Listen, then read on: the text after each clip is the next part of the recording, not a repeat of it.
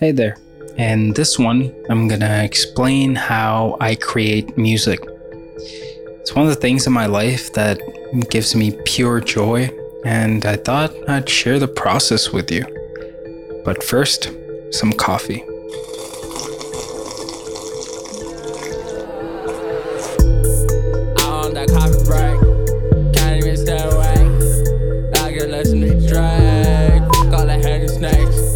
So, how do I create my music?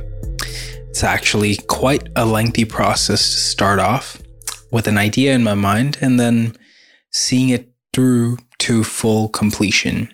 Tracks that you hear in the big Spotify playlists or on the radio usually go through many hands before you hear it.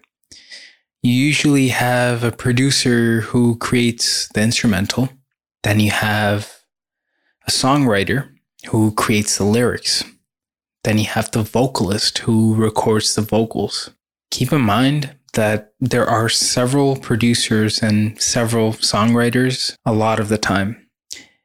Once the instrumental is satisfactory and the vocals are satisfactory, then comes the next part. Mixing and mastering. Mixing a track usually requires a sound engineer who fixes all of the instruments and vocal levels so that they mesh well with one another. So they take each instrument and each instance of vocals and they tweak each of them individually. Some instruments clash with each other because they're playing at the same sound frequencies. So tweaks need to happen to make them play well with each other. Then you have the volumes. You need to send some instruments more to the back while bringing some to the foreground. The same goes for vocals. Then you take the entire song, the entire track, and you bring it up to an acceptable volume so that it's loud enough but not too loud that it sounds bad to the ears. The sound engineer might want to make additional tweaks at this point to certain sound frequencies to make the whole song sound more pleasing to the ears. And that's what mastering is. So that was your crash course of the basics of how people make music. This whole process might vary from artist to artist, but these things are the bare bones to making pretty much any song. Now, in my case, since I don't have access to all these professionals in my back pocket, I do pretty much all of these processes myself. But the upside to this is that I have full creative control over every aspect, and it also gives me a chance to learn more of the whole process of music making as I go through the motions. Since I started making music as a producer first, I'm naturally more inclined to make the instrumental first. So I guess you could say that the instrumental of each song defines which path the vocals will take.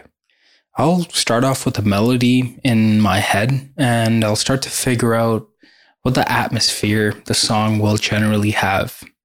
With my upcoming song called Talk, I wanted it to be extremely in your face. It's a rude song and it points fingers at people. So the instrumental needed to be punchy and aggressive, but I can never just leave it at that. Every one of my songs leans heavily on instrumental melodies. I just can't live without these melodies. The atmosphere is also usually a very specific feeling that I'm trying to convey through the song. Once I have a rough idea of these things in my head, I'll sit down on my laptop and I'll start to look for specific instruments that will carry the song. The main instruments or the leads, it can be organic instruments such as, a piano, or it can be a grungy synthesizer sound. Doesn't matter. As long as the instruments fit the atmosphere. Once I've figured out the instrument or instruments, I'll start tweaking how it sounds. I'll give it more reverb, which will give it space, or I'll add delays and or echoes. I'll tweak the frequencies too, so I'll adjust certain sound frequencies. Sometimes the bass of an instrument needs to be toned down. Sometimes certain higher frequencies need to be brought up. Whatever the instrument needs, I'll then add more instruments, including drums, a kick, a snare, some hi-hats, some more instruments. With all these new instruments, I'll tweak each of them to sound more pleasing to the ear. I'll add effects to them. I'll also adjust the frequencies so that they all play well with each other, and so that they don't clash, or else the song will not sound pleasing to the ears. It's a hefty process, but it needs to be done in order to get the cleanest sounding song possible.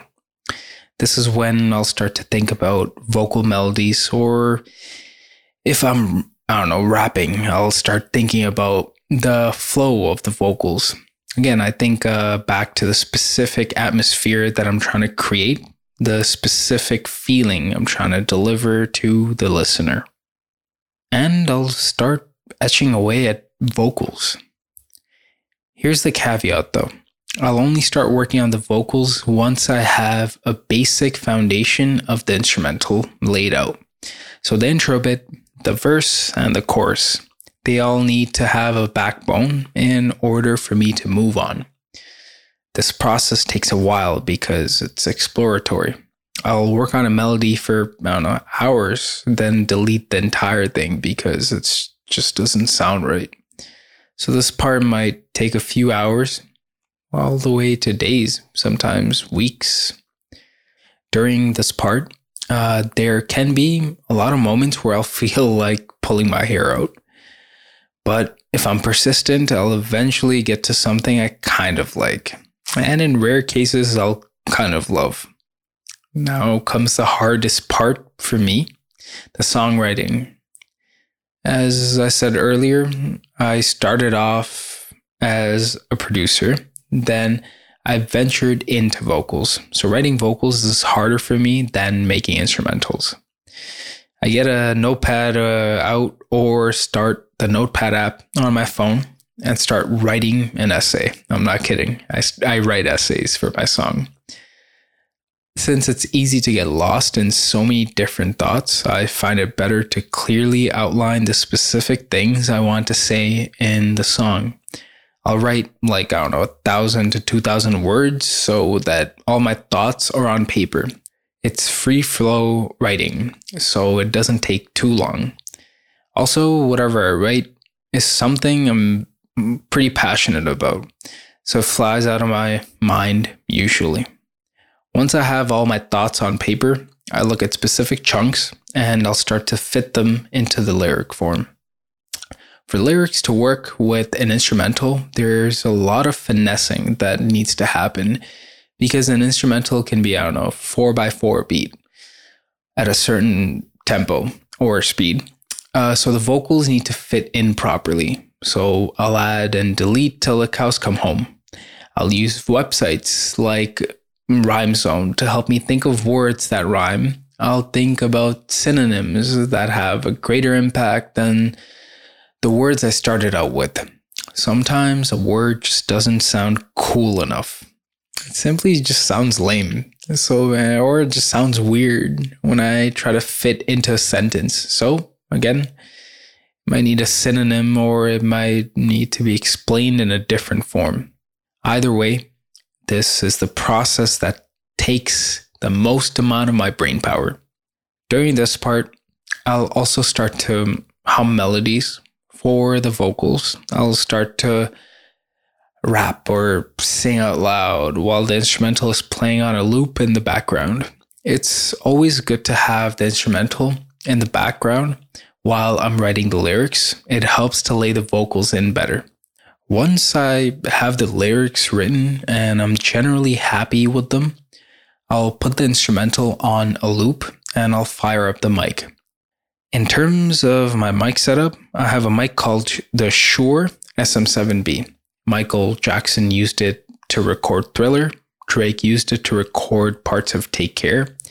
You'll see it perched up in front of Joe Rogan as he's recording his podcast. So it's a great mic. It has this warm vintage tone that a lot of people love, but it's a quiet mic. No, I'm not saying that it speaks to me quietly. The vocals that records through it come out quiet. So I have this thing called a cloud lifter attached to it, which gives the vocals a gain in volume without adding any noise to it. The main thing to notice for when recording vocals is to have the sound be as clear as possible without any noise, as you might have guessed. So the cloud lifter is a great piece of gear that gives the vocals coming from the mic a very clean increase in volume. Then the vocals will go into a mic preamp, a preamplifier and channel strip called the DBX286S.